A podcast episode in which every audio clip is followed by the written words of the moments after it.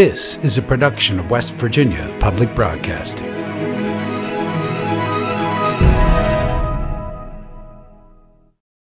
Support for the legislature today is provided by West Virginia University, offering education, healthcare, and the opportunity to achieve career success since 1867. Information at go.wvu.edu/forward.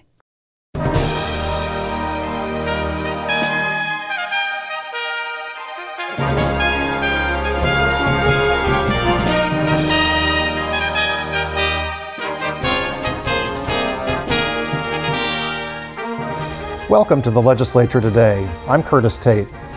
This morning's first public hearing of the 2024 session focused on a bill that criminally penalizes public facilities for presenting obscene material to minors. Randy Yohe reports. 14 signed up to speak in favor, 16 opposed to House Bill 4654 which removes schools, public libraries, and museums from the list of exemptions from criminal liability relating to the distribution and display to minors of obscene matter. Pastor Bo Burgess spoke in favor of the bill, referring to issues in his home county schools and libraries. There were several books found in Wood County schools, uh, as it's already been mentioned and read, uh, teaching kids that sexting is a, a good idea, that they should pay to watch pornography, uh, giving misleading information about STDs and depictions of oral sex scenes and other graphic sex scenes. Why would anyone want to expose our children to this? It's not about education of our children, but the indoctrination and sexualization of our children from an evil ideology and agenda and the attack on the family, and it's criminal.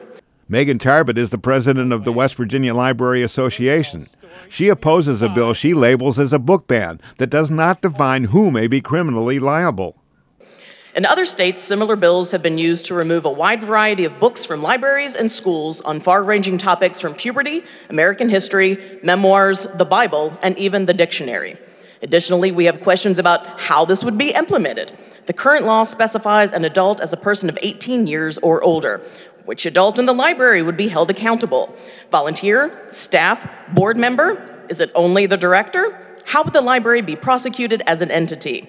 Who is responsible at the end of the day for the felony charges is not clear.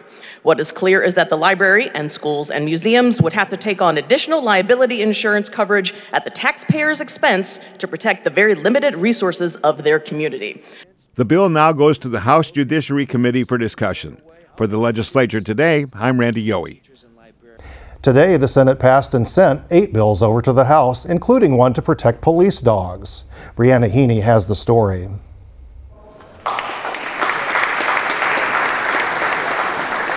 All of those eight bills passed unanimously. Some notable bills include one that would charge anyone who hurts or kills a police dog or public safety animal. Senator Ryan Weld, a Brook County Republican, says police dogs should be protected, as officers are, under the law. Tragically, in the state, recently we've had two uh, canine officers that were killed in the line of duty.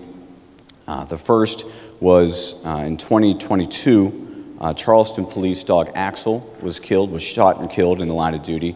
And in the letter here, I've got details regarding canine officer uh, Zoe, who was killed in, in it was 2011 and Zoe was shot while leading a charge into a home with a suspect who was shooting at the officers and barricaded himself into the home.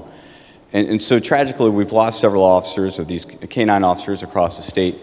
So I think this affords them some protection and puts a policy statement out on the state of West Virginia's behalf that we are not going to tolerate somebody committing an act of violence against a law enforcement officer. A minor injury will result in a misdemeanor. A serious or fatal injury will result in a felony. Assault resulting in the death of the animal carries a 2 to 10 year sentence. For West Virginia Public Broadcasting, I'm Briana Heaney in Charleston. Bills dealing with human trafficking, a school counselor's duties, and moonshine moved to third reading in the House of Delegates today. Randy Yohe has more. One proposal on third reading increases criminal penalties for human trafficking, including forced labor, debt bondage, and sexual servitude. House Bill 4656 also establishes limitations on parole and provides immunity from criminal liability for juvenile victims. The bill's sponsor, Delegate Brandon Steele, a Republican from Raleigh County, says specifically that the Mountain State needs these increased criminal penalties. Uh, West Virginia has one of the highest populations of foster kids in the country who are the most at risk for human trafficking. Uh, we we also have, uh, you know, when I was in GovOrg, you know, and talking to the massage therapy and licensing board, one of the biggest issues they dealt with was human trafficking and unlicensed massage parlors. So we do have uh, instances in West Virginia of sex slavery, of human trafficking, of forced labor that our laws are just not adequate to deal with. The bill passed 97 to 0 and now goes to the Senate. With challenges over student discipline, career orientation, and just being a child, concern over school counselors too often filling in for absent teachers and administrators prompted House Bill 4769. The proposal notes that school counselors will be full time professional personnel, spending at least 80% of work time in a direct counseling relationship with pupils.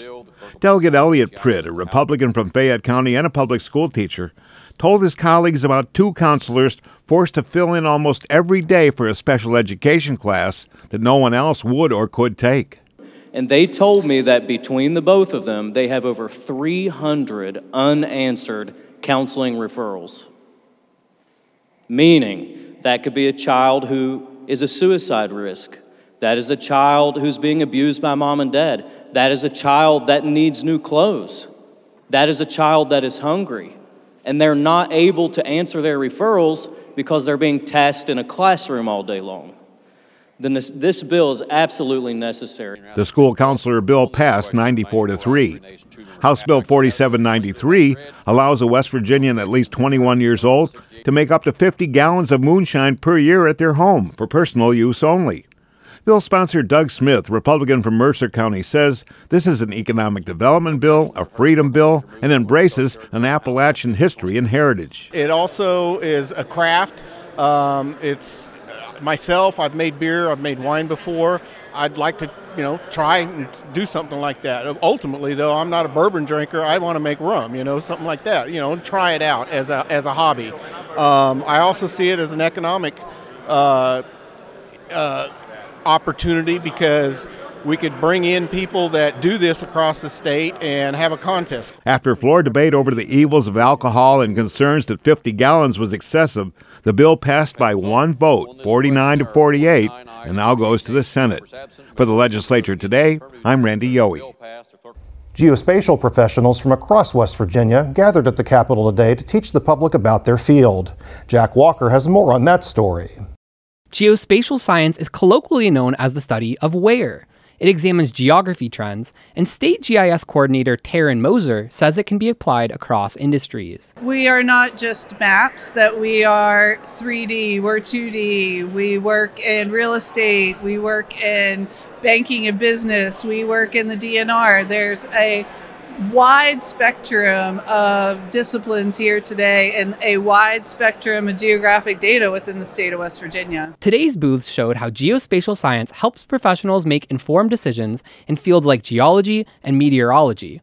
Meryl Friedrich, who works for the Division of Natural Resources, said it also helps identify regional trends in wildlife conservation. So, we've been doing a lot of citizen science surveys where we allow the public to report any animals that they see, um, specifically box turtles, fireflies, um, hellbenders and mud puppies, and river otter are the ones we're looking at now. And it's really great to get the public involved in those products. State professionals hope that today's session helped West Virginians better understand the geospatial resources and opportunities available to them. For the legislature today, I'm Jack Walker in Charleston. Discipline has always been a part of school education, but in recent years, concerns over student and teacher safety have elevated discipline to be the school issue of the day. Reporter Chris Schulz takes a look at the legislature's attempts to address the matter. Last year, state education groups told legislators that school discipline was at a near crisis level. Since then, the West Virginia Department of Education has analyzed discipline data that shows it is a multifaceted, complex issue. Adam Henkins is the director of Safe Schools, Athletics, and Title IX for Monongalia County Schools. He says things have changed a lot for students in recent years, including the pervasiveness of vapes and phones. But another big factor is that the environment outside of the classroom at home and beyond has changed. Maybe 15 years ago, a student uh, misbehaved and the parent was called home, or a student was suspended from school for a day. Uh, and the outside environment, the home environment, would take care of that behavior. We'd come back to school and we'd see a different child. That's not the case anymore. He says suspension could now mean giving a student exactly what they want because they don't want to be in school in the first place. In more serious cases, it could mean sending a student away from caring educators and back to an unsafe home environment. Hankins believes that keeping a student in school provides the opportunity not only to, in many cases, meet their basic needs, but also to teach correct behavior. Behavior is nothing different than teaching math or English. They don't. They need to know what they don't know, and it's our job to teach them. Um, if you don't know addition and subtraction, we don't discipline a child, right? Behavioral issues were only exacerbated by the COVID 19 pandemic. Younger students, in particular, return to classrooms without the social conditioning of previous generations. State education officials are hopeful that identifying these trends is the first step towards correcting them, but what the legislature's role is in the process remains to be seen. The legislature attempted to address discipline issues last year with House Bill 2890. It was written to give school teachers and administrators more leeway in school discipline that results from a personality clash between teacher and student. The intent is to allow a teacher to remove a disruptive student to a different environment to protect the integrity of the class for the duration of that class period. Hankins says he appreciates the flexibility HB 2890 has provided educators, while recognizing that the law could use some clarification in certain areas, such as in cases of special education students. It basically gives you an opportunity to sit down with the principal as the teacher, sit down with the parent as the teacher, and express what is going on. So now the principal has had a chance to correct the behavior. Now you're bringing the family in, you're bringing the teacher in, you're bringing the principal in to try to correct that behavior. Teachers and educational leaders say the law has been implemented inconsistently and with potentially serious consequences. For example, statute mandates that students be suspended if removed from a classroom three times in one month. Senator Amy Grady, Republican from Mason County, is the chair of the Senate Education Committee. She is also a third grade teacher and says she has heard from other teachers around the state that HB 2890 is only being implemented intermittently. It baffles me. You know, it baffles baffles me that you have a state law and people just decide they, they don't want to do it or you know that, that they don't have to follow it. Grady says once the law is passed it is out of the hands of legislators and it needs buy-in from everyone in the system. Not only are students being disrupted she says school discipline is contributing to teachers leaving the profession. This is the number one thing that they have brought to me and said we are this is our this is our number one issue. This is the problem that we think fa- is facing education today whether it's learning or um, you know affects the learning of others or whether it affects any other part of the school it's driving teachers away grady says she has spent the months between sessions listening to educators across the state from teachers in classrooms to administrators and Board of Education members. She's also spoken to parents and even companies involved in alternative education solutions to ensure she's considering all of the state's various needs. As for a specific legislative solution, Senate President Craig Blair indicated during a legislative look ahead event that alternative education for disruptive students will be a focus for lawmakers this session. What we need to do in the classroom is be able to take a disruptive student out, move them to a classroom where there's cameras, where there's specialists, and allow those teachers to do their jobs without the disruption. Grady says whether it be a clarification of HB 2890 or a new approach to alternative education, the legislature needs to take action. But she says part of what makes legislating the issue so difficult is schools are still dealing with the fallout of the state's drug epidemic, leading to students with a lot of adverse childhood experiences. When we have to find that balance of meeting the emotional needs of the traumatized child, but also making sure that that child's trauma does not inflict trauma on somebody else. Um, and that's the hardest part is it's you know it's not as cut and dry as saying well one way is great for everybody because it's not for the legislature today i'm chris schulz in morgantown new companies and new jobs are coming to west virginia and with those jobs comes the need for workforce development and new sources of energy. Earlier at the Capitol, I spoke with Bill Bissett, the president of the West Virginia Manufacturers Association, and Dan Conant, founder and CEO of Solar Holler, about those issues. I'm here with Bill Bissett and Dan Conant, and uh, we've got a lot to talk about uh, here uh, in terms of, uh, of energy in the state of West Virginia and workforce development, and both of you are involved in those issues. Um, Bill, we were we were talking earlier. There's just been a lot of activity in West Virginia in, in the past couple of years in terms of new companies coming in, mm-hmm. in, terms of, in terms of new job opportunities. When with those new job opportunities, there there uh, is a, a, workforce development component, uh, certainly, and and you know you're both uh, involved in that to some degree. Mm-hmm. Uh, explain a little bit about about uh, what your your specific needs are in terms of workforce. Well, Curtis, thanks so much, and I'll tell you, it's a good time to be the head of the West Virginia Manufacturers Association because there is so much going on, and not just these new companies. When you look at Nucor, or Berkshire Hathaway, or Form Energy, you also have a lot of existing manufacturers who I think story often doesn't get told, and you know, employ people every day, paychecks, tax revenue, and produce products we need. So it's it's a good story and a good story to tell, but especially right now with all the excitement. But again, like all opportunity, challenges come with it, and one of those challenges is workforce. But I think what you're seeing currently, you know, under the Gold Dome and in business circles is a question of what can we do to, to remove the impediments to bring people to the workforce. And whether they're a single parent, whether someone's been through uh, substance abuse treatment, uh, whether it's someone who just hasn't had that mentor in their lives in the nature of gainful employment, how do we reach out, especially in the rural areas, and help these people find them, their way to gainful employment? And, you know, I think that's noble work and important work, but it's also kind of, you know, falling through the commitment we've made to these new employers. Uh, Dan, I think one of the things that you do at Solar Holler is a, a version of workforce development in terms of training, uh, especially uh, out of work uh, people from the mining industry to become solar installers. Can you can you tell us a little bit more about how that's going? Yeah, it's it's been a crazy ride and it's a lot of fun. Uh, we this past year we launched an apprenticeship program with Wayne County Schools where we're working with seniors in seniors at Wayne High School and Spring Valley High School uh, who are going through their um, uh, through their trade program, learning electrical, drafting, you know, construction four days a week, one day a week they're learning on the job with us as paid members of our crews, and you know that's a really important fork in someone's life, the, the end of high school, when you can either move away from West Virginia move out to Columbus or Pittsburgh or you know, uh, just move out of state, or if you're given the opportunity to stay close to home.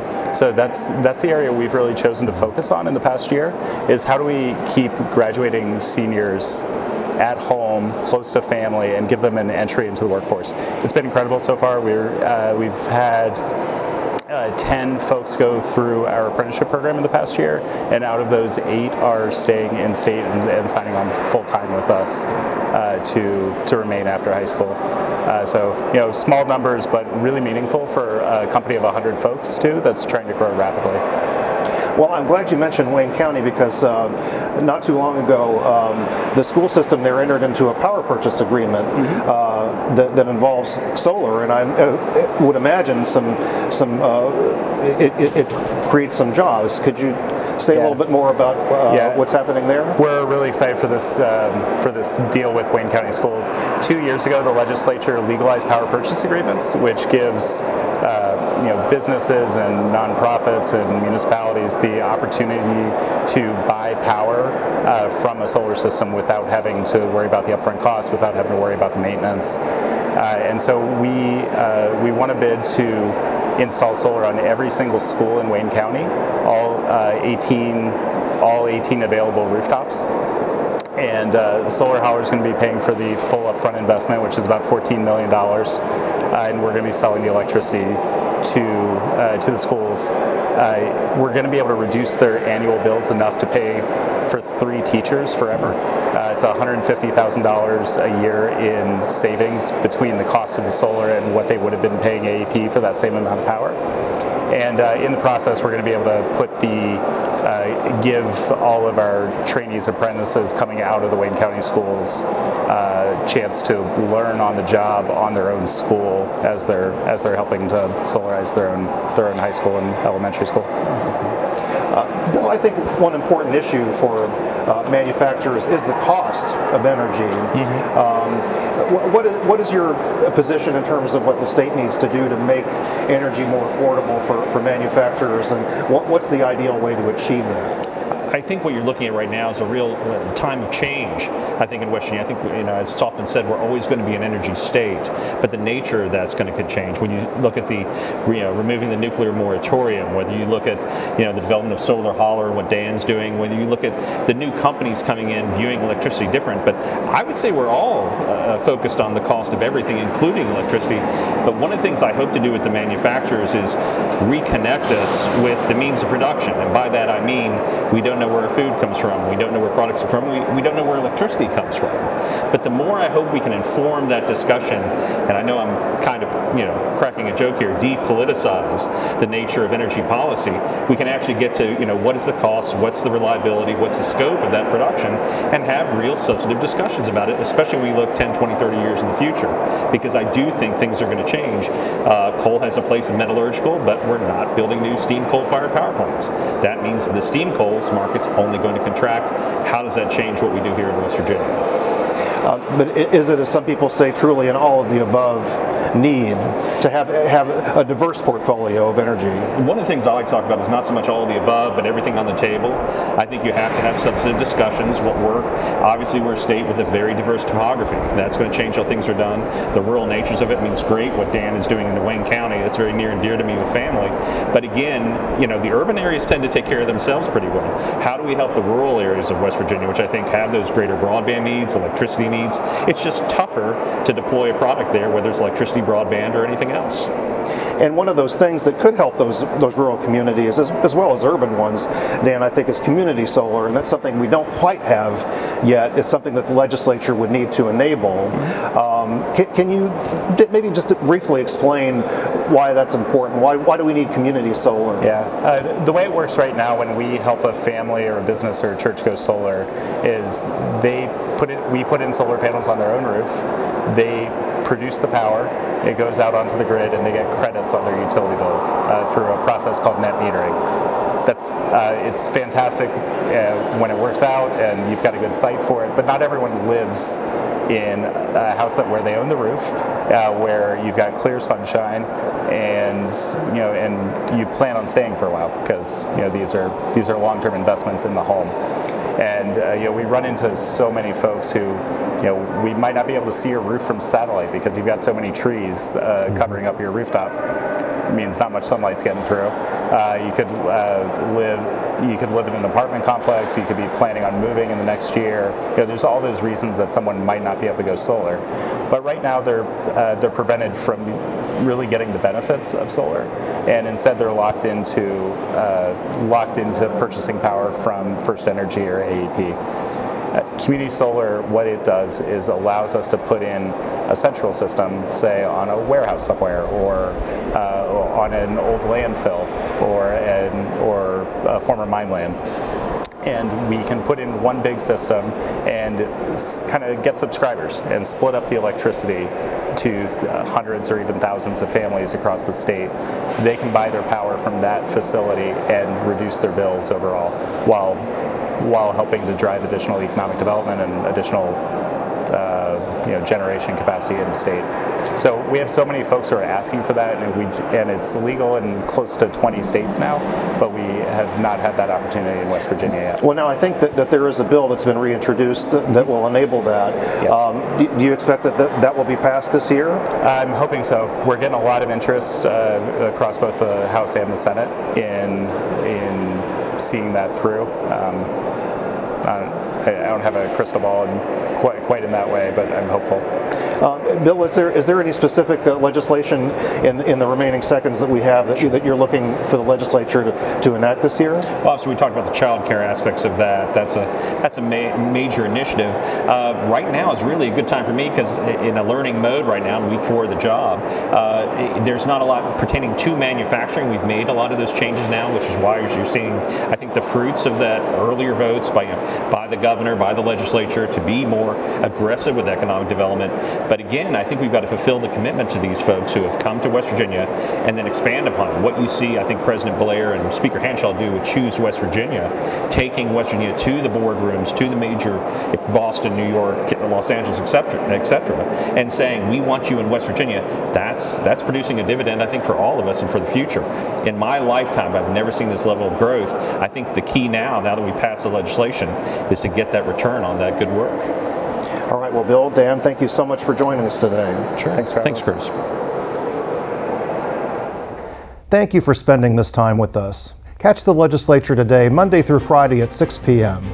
And remember, West Virginia Public Broadcasting covers the session daily in our radio news program, West Virginia Morning, and on our news site at wvpublic.org. We also broadcast the daily floor sessions of both the House and the Senate on the West Virginia channel. I'm Curtis Tate. For everyone here at WVPB, thanks for joining us and have a great evening.